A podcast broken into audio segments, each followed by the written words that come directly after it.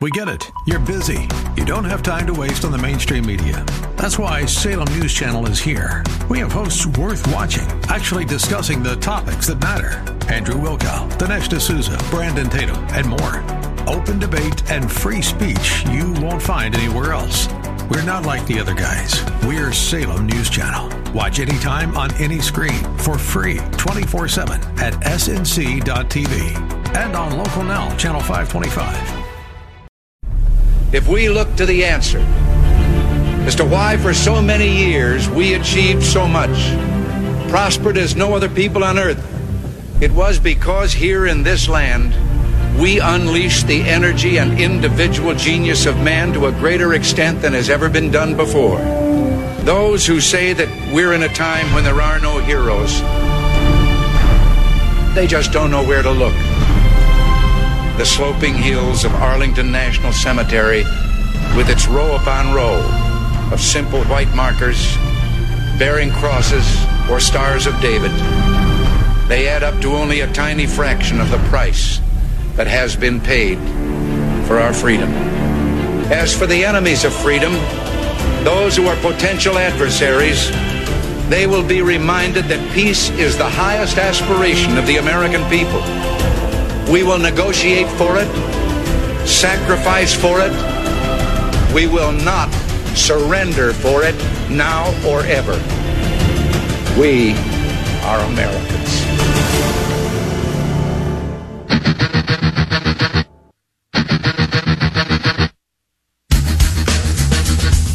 This is the Bob Frantz Authority on AM 1420. The answer. Indeed, it is. And a good morning to you. Seven minutes up to the hour of nine o'clock, and we're rolling on this Wednesday. It's the 17th morning of the 11th month of the year of our Lord 2021. And we've got a very important show for you today. Coming up in a half an hour, we will talk to Congressman Jim Jordan. We normally talk to the congressman on Mondays, as you know. But if you're a daily listener, you also know that I told you uh, he was uh, busy both last and this Monday and would be visiting us on Wednesdays instead. So here he is today, coming up in a half an hour at 9:35. Congressman Jordan and I are going to discuss a very a host of very important things, including the revelation, and this is enormous, especially in the wake of what happened in Loudoun County, Virginia, with respect to school boards, being the uh, kind of flashpoint for the NSBA letter to the department or to President Biden, President Brandon, which was forwarded to the Department of Justice to weaponize the FBI against parents who criticize critical race theory or trans bathroom rules, et cetera, et cetera. Right? You would think that the Virginia lesson would have uh, would have been learned, but lo and behold, it is much much worse than we ever thought it was we now have the revelation that the FBI was weaponized to the tune of using counterterrorism tools against parents, not just those that issued quote unquote threats, and that's very loosely defined, obviously, against board members, or those who used intimidating or harassing language against board members, but counterterrorism tools designed to investigate parents who complained about uh, the education of their children. Republicans across the country this morning are calling for Attorney General Merrick Garland to resign immediately. This is a fact. Jim Jordan and I will discuss this. Jordan actually wrote yesterday the FBI spied on President Trump's campaign. The FBI abused the FISA process, and now they are targeting parents. Citing the whistleblower's claim, some very, very important information uh, has been released, and we're going to talk about that. I'm, I mean, quite literally, right now, it can be fairly stated and accurately stated that there is a a war, and you use that term in, in a lot of different ways. There is a war between your federal government and parents who dare to push back against the agenda of the federal government. And the federal government is using all of the tools that they have in this war against parents. They have declared war on parents who dare challenge the orthodoxy that they are trying to uh, to to push upon the American people and upon the American educational system. There is just no doubt about that. And Merrick Garland lied.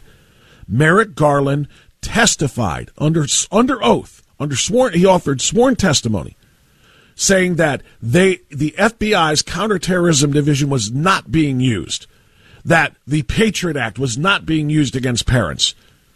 And now again, there are documents presented by a whistleblower that Jim Jordan will talk to us about proving that is not true. The FBI's counterterrorism division was adding threat tags to the names of parents who protested at local school boards. Garland said this is not happening. Garland is a liar. Then again, he was appointed Attorney General by Joe Biden. How could we expect any less? But that is a mammoth, mammoth story that we're going to talk about with Jim Jordan. All right, so that's coming up at 9:35. At 10:10, we're going to talk to Shannon Burns, who is the head of the uh, Strongsville Republican uh, uh, uh group, party, if you will. Strongsville Republicans are the organization hosting tomorrow night's Senate battle between or among uh, all of the Republican Senate uh, primary challengers. And uh, Jack Windsor, of course, is hosting this event and moderating this event. I was supposed to be the co moderator of this event. I will not be the moderator of this event. There is a reason. Shannon Burns and I will discuss it at 1010 this morning. You're going to want to hear this because I think it's going to affect, or at least it should affect, how you decide to cast your vote when the Senate primary comes around in the spring. There are members of this field of candidates who cannot handle questions from certain members of the media, and in fact, ran scared when they found out that I was going to be one of the moderators, and then suddenly crept their way back when they found out that I was not going to moderate.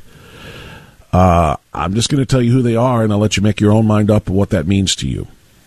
That'll be coming up at 1010 with Shannon Burns. So Jim Jordan and Shannon Burns are our two guests today. You, of course, are my most important guest because I relish the opportunity to talk with you. And you can do so at 216-901-0945 or 888-281-1110. Save those numbers, dial them when you are ready.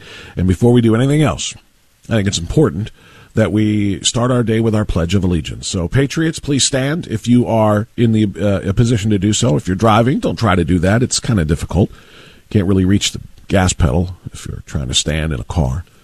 But if you are driving, seriously, just go ahead and uh, put your hand on your heart, if you would, and join us as we pay tribute and respect to this great republic. Uh, leftists, CRT proponents, uh, juror threatening people in Kenosha, Wisconsin, uh, activists, who are trying to tear this country down from the inside out, don't bother standing. Just go ahead and take your knee. We know where you stand, or moreover, where you kneel. I pledge allegiance to the flag of the United States of America and to the republic for which it stands, one nation, under God, indivisible, with liberty and justice for all. All right. Um, quick update on the Kenosha situation. Yesterday, we spent a good hour of our program talking about the uh, Kyle Rittenhouse trial. The closing arguments were made. Yesterday, the jurors got the case and have been deliberating since uh, late morning, early afternoon yesterday. And somehow, some way, despite evidence and uh, which is let me rephrase despite an extraordinary lack of evidence an appalling lack of evidence presented by the prosecution in this case as determined and as dictated by countless numbers of legal scholars law professors attorneys and former judges who have just said this is an open and shut uh, acquittal for, for Kyle Rittenhouse despite prosecutorial misconduct which should make it even easier the jurors should have deliberated for 15 seconds, just long enough to have the vote, and and to, to say not guilty, not guilty, not guilty 12 times. Despite that obvious uh, situation, they retired last night, unable to reach a verdict. They called it a night, late night. I was doing the Larry Elder show last night when it happened, so it was sometime around 7:30 or so, uh, our time, and um, they called it a night. And they're going to restart this morning. And that has a lot of people, including myself. When I was doing Larry's show, I was asking the nationwide audience a very simple question. Do you believe that the jurors are too afraid to come back with the obvious verdict of not guilty? Do you think they're either afraid, afraid, A, excuse me, afraid for their own safety because there is a legitimate fear of them being quote unquote doxxed and thus targeted for harassment and worse? The judge has already gotten some extraordinarily vile death threats. Jurors have been uh, reportedly uh, videotaped, according to a radical BLM activist from Minnesota who was a close confidant of the late George Floyd which means he's probably like him, a career criminal, but he actually went public with a statement at the start of this trial saying he knows for a fact that these jurors are being videotaped and identified. Now, that's not a direct threat, but it is indeed uh, what, it, what leads to direct threats. Hey, jurors, just so you know, we know who you are, so you better do this the way we want you to. Now, that again was something that was uh, reported at the very beginning of this trial, but now last night, as they retired, uh, from their deliberations for the evening. Multiple reports have come out of Kenosha saying there are indeed two jurors, two jurors out of the 12 who are holding out on voting not guilty. There are 10 not guilty votes and two others who don't necessarily think he's guilty, but are admitting they're terrified. They're terrified of being individually targeted and also terrified about the massive crowd that is built has built up outside of the Kenosha courthouse which we know what that means. That's that's why there are 500 National Guard troops standing uh, uh, at the ready, because these radical activists are ready to become radical arsonists on a moment's notice. They're ready to burn the city down, smash, destroy, attack, etc., just like they did um, over the completely legally justified shooting of Jacob Blake uh, originally last year, which led to this whole thing. They're ready to explode. And according to multiple reports from reporters inside the courthouse, the crowd of radical uh, would be rioters, rioters in waiting, if you will, are being allowed to get so close to the courthouse that when they're chanting, and they're screaming at jurors, they can be heard inside the courthouse. Now, part of this, I think, really needs to be identified as being the fault of the police and the fault of the National Guard or whomever is in charge of crowd control. Barricades should be up that push these people back far enough away from the courthouse to the point where their screams, chants, and threats cannot be heard inside the building. Two jurors, it is reported, are holding up the decision to acquit Kyle Rittenhouse. Two. And they can hear the threats from inside the courtroom. So this is just extraordinary, extraordinarily dangerous. It, I mean, I mean, it truly is. But per U.S. Marshal, a U.S. Marshal source in Kenosha, and I consider that to be relatively, uh, relatively um, reputable. It's a U.S. Marshal who is there working in Kenosha. That it's two jurors that are holding up the mess, holding up the show here, and uh, and not acquitting Kyle Rittenhouse, which leads us to believe the the reality here that the criminal justice system can be hijacked by violent anarchists. The criminal justice system going forward is going to have to make an adjustment somehow. I didn't want to do all of this in this segment, but I'm going to finish the thought yesterday I got a call from a woman in uh, it might have been Tennessee. Last night, as I was doing the Larry Elder show, I, I, I had a call from a woman who said, "Why do they not treat jurors with the same uh, in the same manner that they treat suspects in a criminal lineup?" In other words, why aren't they hidden from view of the you know by the uh, by the onlookers in the courtroom. Why aren't they using, you know, a two-way mirror or a one-way mirror, I guess it would be uh, how they phrase that, but you know where you can see uh, a mirror from one side, but on the other side it's a window and you can see through. When a witness or a victim of a crime has to identify his or her attacker in a, in a, in a police lineup, they don't get to stand or they don't stand directly in front of where the would be or the suspect in the case can see them and thus threaten them, you know, if they're witnesses. They don't stand directly before them. They stand behind that, that, you know, whatever they call it. Is it a two way mirror or a one way mirror? Two way window or a one way window? But you understand the point. So that the witness identifying the suspect can see the people in the lineup, but the people in the lineup cannot see the witness that is identifying them. It's for the protection of the witness. Why don't they put jurors behind the same type of obstruction to the point where they can see directly what's happening in the courtroom and hear everything? But people in the courtroom, people in the press, people uh, with the prosecution and the defense, no one can see the jury. Why should they not be kept completely anonymous? non identified, so that they cannot be threatened into delivering a verdict that goes against their consciences, but is supported by their fear.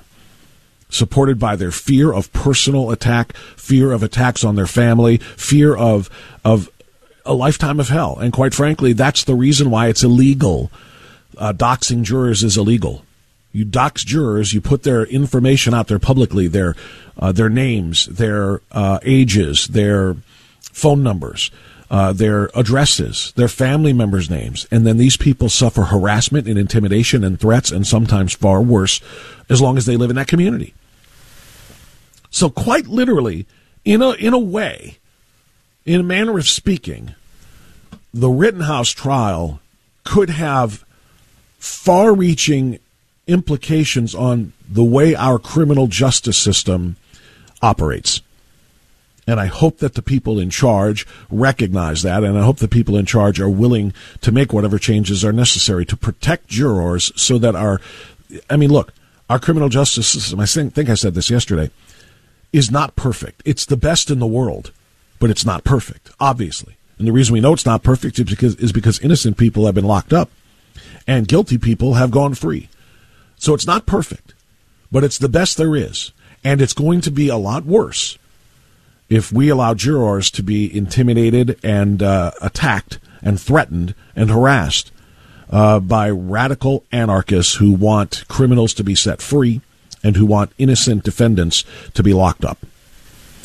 So that's where we are. Uh, two jurors are holding out, and we'll see what Judge Bruce uh, Schroeder is going to do about this. A lot of people believe that a mistrial should be coming with prejudice, so the Kyle Rittenhouse cannot be retried the way the government want or the prosecution wanted to do it, but Time will tell. We'll see where that goes as deliberations continue today. All right, uh, it's 922. Let's take a quick time out here. We'll come back. I've got more for you, including uh, a verbal murder committed in committee in the United States Senate yesterday. A verbal, oral interrogation that is considered in internet parlance to be a murder. Ted Cruz just killed, uh, verbally speaking and figuratively speaking, rhetorically speaking, uh, the Secretary of Homeland Security yesterday in a committee hearing. You need to hear that. You will hear that coming up on AM 1420 The Answer.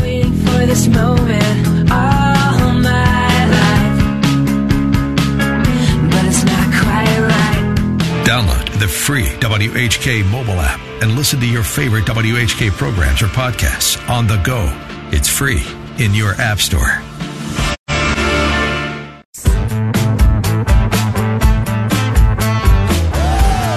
Okay, it's 925. Don't forget Congressman Jim Jordan coming up in about 10 minutes at 935. We're very much looking forward to that. I want to get now to a hearing yesterday in the Senate, a Senate committee hearing, as uh, Senator Ted Cruz had Homeland Security Secretary Alejandro, rather, Mayorkas in front of him. And Senator Ted Cruz committed what is widely being referred to as a verbal murder of Alejandro Mayorkas exposing and proving that the Biden administration has literally zero concern about our open border and zero um, foundations in reality. Do you remember for the last four years during the Trump administration what they called the facilities that were built by Barack Obama and Joe Biden that uh, children were detained in as they were brought across the border? Uh, and parents and adults who were bringing those kids, sometimes parents, sometimes not. What did they say? Kids in what? What was the word? Kids in what? Kids in cardboard boxes? No. Kids in containers? No. What did they scream? What did what did Alexandria Ocasio Cortez do? She stood beside a fence in a parking lot and pretended it was one of these, and the and the hashtag was what? Kids in uh, cages. They're caging these children. Kids in cages. Kids in cages. Kids in cages. Keep that in mind as you listen to this. How many children have been in the Biden cages in calendar year 2021? Um, uh, Senator, I uh, respectfully disagree with um, your use of uh, the term cages. Fine, you can disagree with it. How many children have been in the Biden cages? I've been to the Biden cages. I've seen the Biden cages. How many children have you detained at the Donna Tent facility in the cages you built hold kids? How many children have been in those cages? Uh, uh, Senator, I can uh, uh, provide to you the following uh, figure that um, when, and let me let me say that when a child, I, I don't. I, I, it's a simple question. How many children have been in those cages? Uh, I, respectfully am not familiar with the term cages and to what you are referring. There are enclosures in which they are locked in, in which I took photographs and put them out because you blocked the press and didn't want people to see the Biden cages. Secretary Mayorkas, you're not answering my question, so let me ask you this. In the past year, has Joe Biden been down to see firsthand the Biden cages? Senator, I will again. Has Joe Biden been down to see this facility? Yes or no? The president has not been down to. okay, no. Yes or no? Has Kamala Harris been down to see these detention facilities? She has not been down. Okay. Has any Democratic senator on this committee been down to see the Biden cages? I will once again disagree with your use of terminology. These facilities, has any Democratic member of this committee given a damn enough to see the children being locked up by Joe Biden and Kamala Harris because of your failed immigration policies? Uh, Senator, I cannot speak to um, the members of this committee. You, you, don't know if any Democrats have been down there? To, to oh, I, I believe d- Democrats have been down to see this facility. Yes or no? On a facility, whether they are members of this committee, I do not know. That's just part A of the verbal assassination of the uh, Secretary of Homeland Security, which who is presiding over the erasure of the borders um, of this country. Quite literally, the erasing of the borders so that we are no longer a sovereign nation. This is part two. Have been sexually assaulted, being trafficked into this country in 2021. Senator, I have no ability to determine uh, how many. Okay, you don't know, so you didn't try to find out have been um, sexually assaulted in Mexico along the migratory. All right, how about this? How many children have been sexually assaulted by traffickers or other people when they were coming in illegally? I do not have that data. Okay, so you don't know that either. Let me ask you this.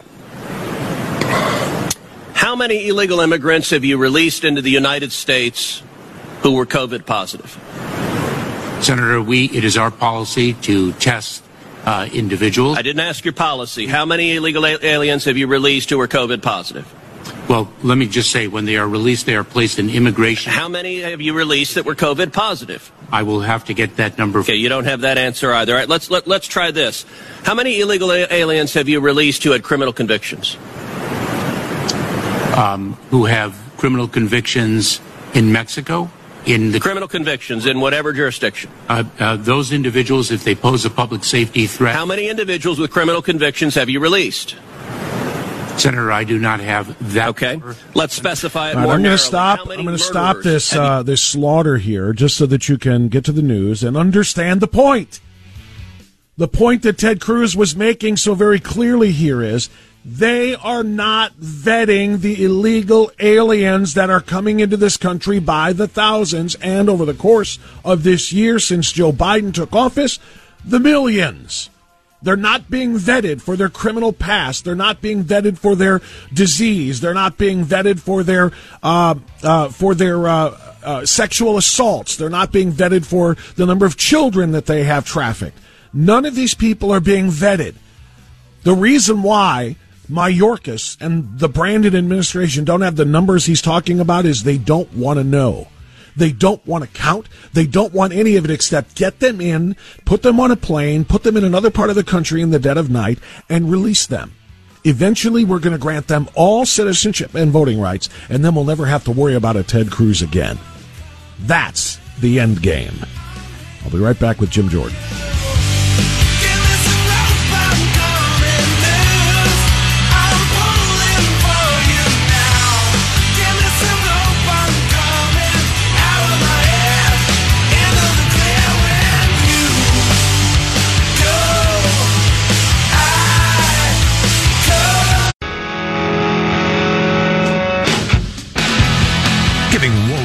America, a wake up call, courtesy of the Bob Frantz Authority on AM 1420. The answer. All right, 936 now. Let's dive right into it as our time is limited with Congressman Jim Jordan, Ohio's 4th Congressional District Representative. Hey, all right, Congressman, all right, we got we got a, we got a phone issue here. Can we uh, can we uh, pick him up, please, off the air and see if we can get rid of that click, click, click, click, click? Uh, I'm assuming everybody else is hearing the same thing that I am. Uh, but uh, let me let me know when we have that corrected so that we can Congress, get Congressman Jordan up and on the radio. Uh, but at any rate, Congressman Jim Jordan, who, as I mentioned, is Ohio, Ohio's fourth congressional district representative, is going to have a new district to represent if he is, of course, reelected, because the new uh, battle lines, if you will, sometimes known as district lines, have been drawn for the uh, upcoming election. And um, Congressman Jordan, I, I will lose him. All right, he's he's good now. I'm told we have that little glitch fixed. Congressman, are you there, sir?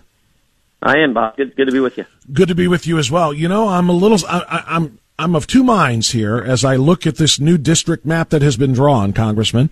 Uh, and, yeah. and on one side of my mind, I'm very, very happy that the concerns that I expressed last week, that you and I discussed last week, and tons of Jordan supporters all over Ohio uh, expressed about a, a, map that was going to draw you into a very, very difficult place. Uh, I'm glad that that was was rectified. I think, you, and, and yeah. we'll, we'll ask you about your feeling on what that district looks like now. But I'm saddened well, by the fact that I'll lose you.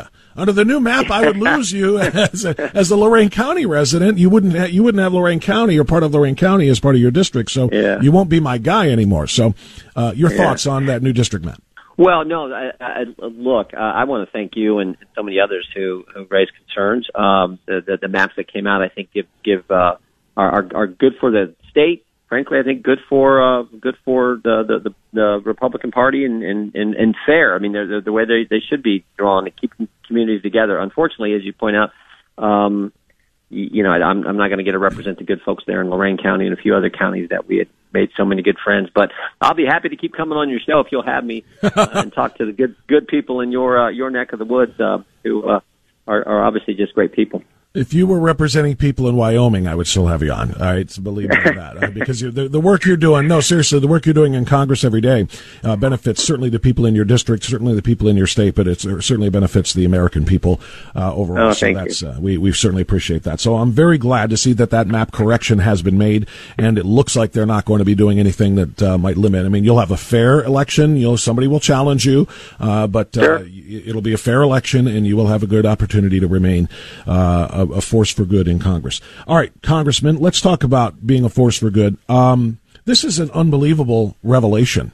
These new documents uh, yeah. provided by an FBI whistleblower uh, yep. that prove that Merrick Garland lied uh, before a, before a House and Senate committees about the targeting of parents by the FBI and by using counterterrorism tactics to do it, including threat tags to track instances of related threats, according to the email. Now, you wrote a letter to Merrick Garland, Congressman Jordan. What did it say? Mm-hmm.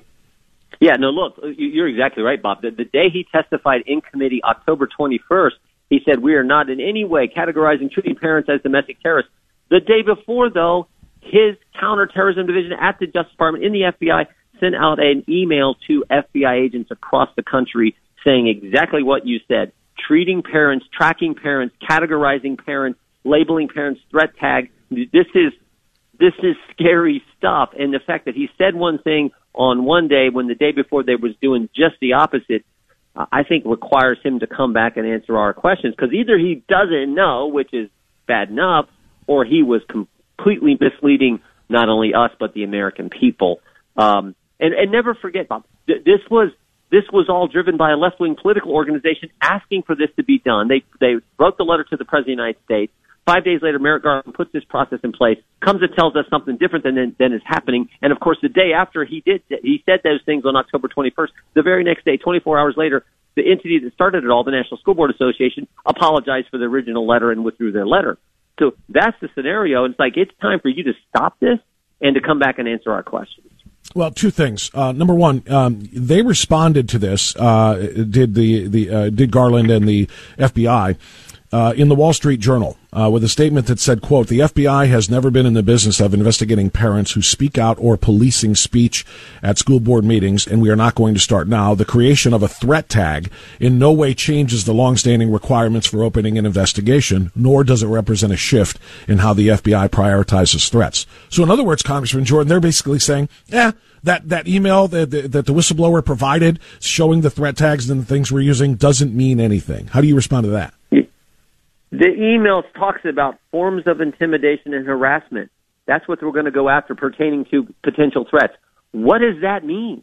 What is a, so a parent gets excited at a school board meeting about this this racist hate America curriculum that some schools are teaching, and does does that rise to this? Is, is that individual going to be put on this? I, I, I thought it was interesting. Clay Travis, uh, who uh, put out a, a, a tweet saying, "I spoke out against this kind of baloney at a uh, at a, a school board meeting. Am I on a list?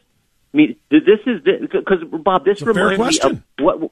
Yeah, this reminds me of what they did ten years ago. Remember, what the IRS had the BOLO list, the be on the lookout list, where it said if the, if you got groups applying for tax exempt status using the word patriot, using the word freedom, you're going to harass. They targeted people based on those kind of things. That's what's going on here. And again, this time the IRS is bad enough, the power they have over our lives. But this time it's the counterterrorism division at the FBI. That's frightening. Yeah, it really is. And and one more question on this because I know your time is tight. Before we move on, um, we keep talking about the NSBA letter, and our original thought was that this left wing organization, the National School Board Association, wrote the letter on their own accord, sent it to Joe Biden. Joe yeah. Biden forwarded it to the, to the, Department of Justice, and immediately, five, within five days, there was an FBI order to investigate parents. But later, we found out through other whistleblower documents that this wasn't just the NSBA. They had coordinated with the Biden administration for weeks in advance, which begs the question: Did the NSBA were they the genesis of this, or or did the Biden administration just want to get out in ahead and shut up these parents and needed a complainant uh, in order to give their order? Did they tell the NSBA, send us a letter so that we have a reason to do what we got to do here?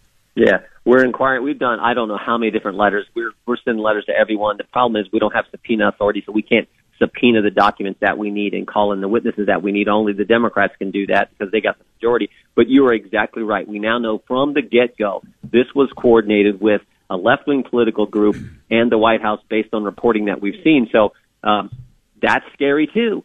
But th- this is how these guys operate, and this is, you know, Bob. I, we were thinking, my, my chief of staff said this to me yesterday. He was he was right on target. This is why they were so out to get President Trump because President Trump came here and put a stop to this. It's interesting. In the Obama Biden administration, you had the IRS targeting people. You had the FBI targeting the Trump campaign. During the Trump years, this government didn't target people.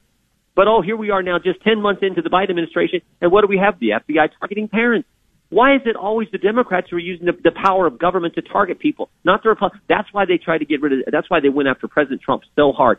He stood between that. He was the stop there between this crazy activity that's going on. Um, I'm getting and, mad again. Just and, and even worse, because this is no, so I get wrong. It. And and even worse, uh, you know, they, they literally called President Trump the tyrant. He was the dictator. He was the one who was going to use the federal government to target uh, innocent innocent Americans. And it's yeah, that's the, the irony that they they accused him of doing exactly what they had been doing, what they were doing, and what they're now doing again. Uh, it it is so wrong. Yeah, no question about it. Let's move on to the mandate. Um, uh, as we all know, the Fifth Circuit of Appeals has issued a ruling. Uh, it's a stay on the uh, uh the uh, Labor Department, the OSHA order to have everybody mandated if you work for a company 100 people or larger. Um, a word I got today was that the Sixth Circuit, this is ADF, Alliance Defending Freedom, yep. put out a press yep. release saying the Sixth Circuit is going to decide all qualified lawsuits from all other districts. Um, can you tell us anything about that, and what do you do? You have a prediction on how that's going to play out? Well, I mean, you're never good to predict, but you know, the decision we got out of the fifth, fifth district was great. Yeah, the the three judge panel down there that was great, and and they were right on target. This thing is is is, is unconstitutional. and you know, it it's got real problems. The Sixth Circuit, I think, is a good draw. I really do because I mean that's our district, that's Ohio, and that's uh, I think there are a number of of, of justices who uh, view the Constitution the right way. They're originalist type of view of the of the Constitution, and um, and a number of Republicans appointed uh, Republican appointed judges there. So I think that's a good call and a good draw for for those of us who understand this vaccine mandate is not does not square with American freedom. Yeah, and you know, Representative Massie, one of your colleagues, wrote this on Twitter Yeah. last week, and I think it's just perfectly stated. And just a quick response to this. He said, anyone who believes that a U.S. president can unilaterally impose a medical treatment on all Americans as a condition of employment is constitutionally illiterate and morally bankrupt. That pretty much sums it up, doesn't it? Yeah, it sure does. Thomas is a good man who, who truly values the Constitution and, and, and the freedoms we enjoy in this country. So, good friend of mine from, from the great state of Kentucky. Congressman, you're working every day, so I know you're not watching television every day to see everything that has gone on in the Rittenhouse trial. I won't ask you to give me a verdict because of that, but I do want to ask you this. If, according to a U.S. Marshal source in Kenosha, there are only two jurors who are holding out right now on voting to acquit Kyle Rittenhouse in their deliberations last night that now extend into this morning, and they say, according to this Marshal, uh, they're terrified. They're terrified because their identities are going to be known and they're going to be doxxed, they're going to be harassed, their families are going to be threatened if they do what they need to do. Um, can the American criminal justice survive if jurors are afraid to deliver what they truly No, believe this to be the right verdicts? No, this is wrong. And the idea that the, the mainstream press isn't criticizing this, this intimidation tactic that's going on. Uh, we want, we want equal treatment under the law for everyone. And we want a fair trial and we want a jury that's not, not, not in any way going to be intimidated. This is, this is just flat out wrong. And unless, uh, we want the jury to, to reach the verdict that they're supposed to reach. Um, Yeah. and the, the, that, that's just, that's just how it works in our great system. So, um, we'll- we'll just see Journalists inside the courthouse say they can hear very clearly the the potential rioters slash protesters outside the courthouse screaming and chanting. Oh, they can hear it inside. Again, that's going to have an impact on jurors who are afraid that they're going to either touch off a, a riot in their city again if they vote the wrong way or against what their conscience tells them to do. Again, it's one of those things where we have to make account, uh, an accounting of that in order to keep criminal sure do. justice system fair for everyone, right? Yeah, we we we, we sure do, and uh, you know, but but but again, I think Americans are courageous people. American people do the right thing, and I think uh, let's uh, let's let's hope that's the case here, uh, and we'll we'll see how this uh, this plays out. Well, I'm sure you'll join us in praying for the courage and the strength of those jurors to do what Yep, they believe is right, not what they're afraid Yep. of. Congressman, I know your time is tight. Thank you, sir, for your time this morning. You bet, Bob. Thank you. Take care, brother. There's Jim Jordan. That's good news, by the way. Uh, and I uh, I got this map yesterday morning, by the way, what I started the conversation with. The new district map drawn, uh, and which is going to be the official map for the primary elections uh, that are coming, and the general elections again for Congress. Uh, this was released yesterday. I mistakenly assumed when somebody sent me this map that it was the same Senate map that we talked to Jim Jordan about last week a map that was drawn that was going to essentially push Congressman Jordan's fourth con- congressional district down into a very heavy Democrat stronghold, where Democratic Representative Joyce Beatty won her district last time by 19 points. That he was, it, it was, it, it appeared, according to many, that the GOP in the House and in the Senate in, in Columbus were somehow trying to force Jim Jordan out of Congress. And the belief was, among many that I talked to off the air and off the record, which is why I won't give names, is that the governor, who is an anti Trumper and thus an anti Jordaner, um, was likely behind that. Now, a lot of people raised a lot of ruckus, including me, and including a lot of people who listen to the show, including a lot of activists who are connected to a lot of these state representatives and state senators. Uh, and apparently enough ruckus was made across the state that they had a little bit of a, uh, what do you want to say? Uh, they decided on a uh, in an edit of that map that they had put forth, and they edited that map and apparently did so much much more favorably, so that Congressman Jordan is going to have a fair shot at being reelected. He is not being guaranteed reelection, but that he will have a fair shot at reelection by not pinning, pinning him in a place where it looked like the Democrats in a majority large county uh, might counteract uh, the congressman, congressman's supports support in other district or uh, counties rather in that district.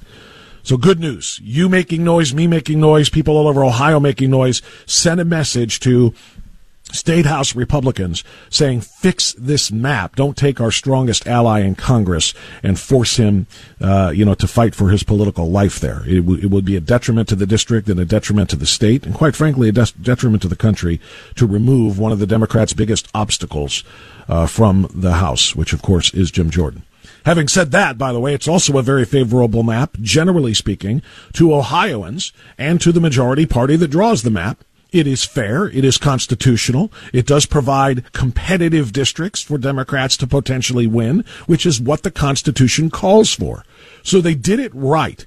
They did it constitutionally. They did it with fairness. Yes, there will be advantages for the Republicans potentially in a number of those district races, but they are not uh, uh, advantages that are illegal or unconstitutional. This is the way it is run in a majority party in this state. So they fixed it while also fixing Jim Jordan's uh, potential threat there as well. So well done, Ohio members of the, of the uh, State House GOP. And I don't often praise them because oftentimes I don't understand what they're doing or what they're thinking as they work in in almost complete opposition to the whims and to the will of the people who put them there. Ohio Republican voters. But this time around, it looks like they were listening, and it looks like uh, they got it done, and they got it done right. All right, 952, quick timeout. Come in the back on AM 1420, The Answer.